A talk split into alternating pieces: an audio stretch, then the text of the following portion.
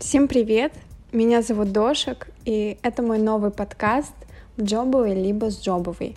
Здесь я буду разговаривать с представителями различных профессий и специальностей об их ремесле, сложностях выбора, немного о рутине, мотивации и демотивации в работе.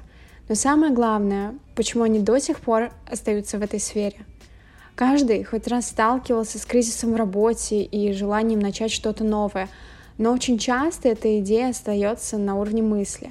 Появляются различные страхи от неуверенности в себе, отсутствия финансов до нежелания выходить из зоны комфорта. Поэтому главная цель этого подкаста — помочь вам сделать шаг на пути к своей давней джоб.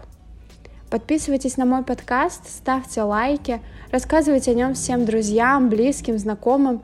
Не забывайте верить в себя. Приятного прослушивания!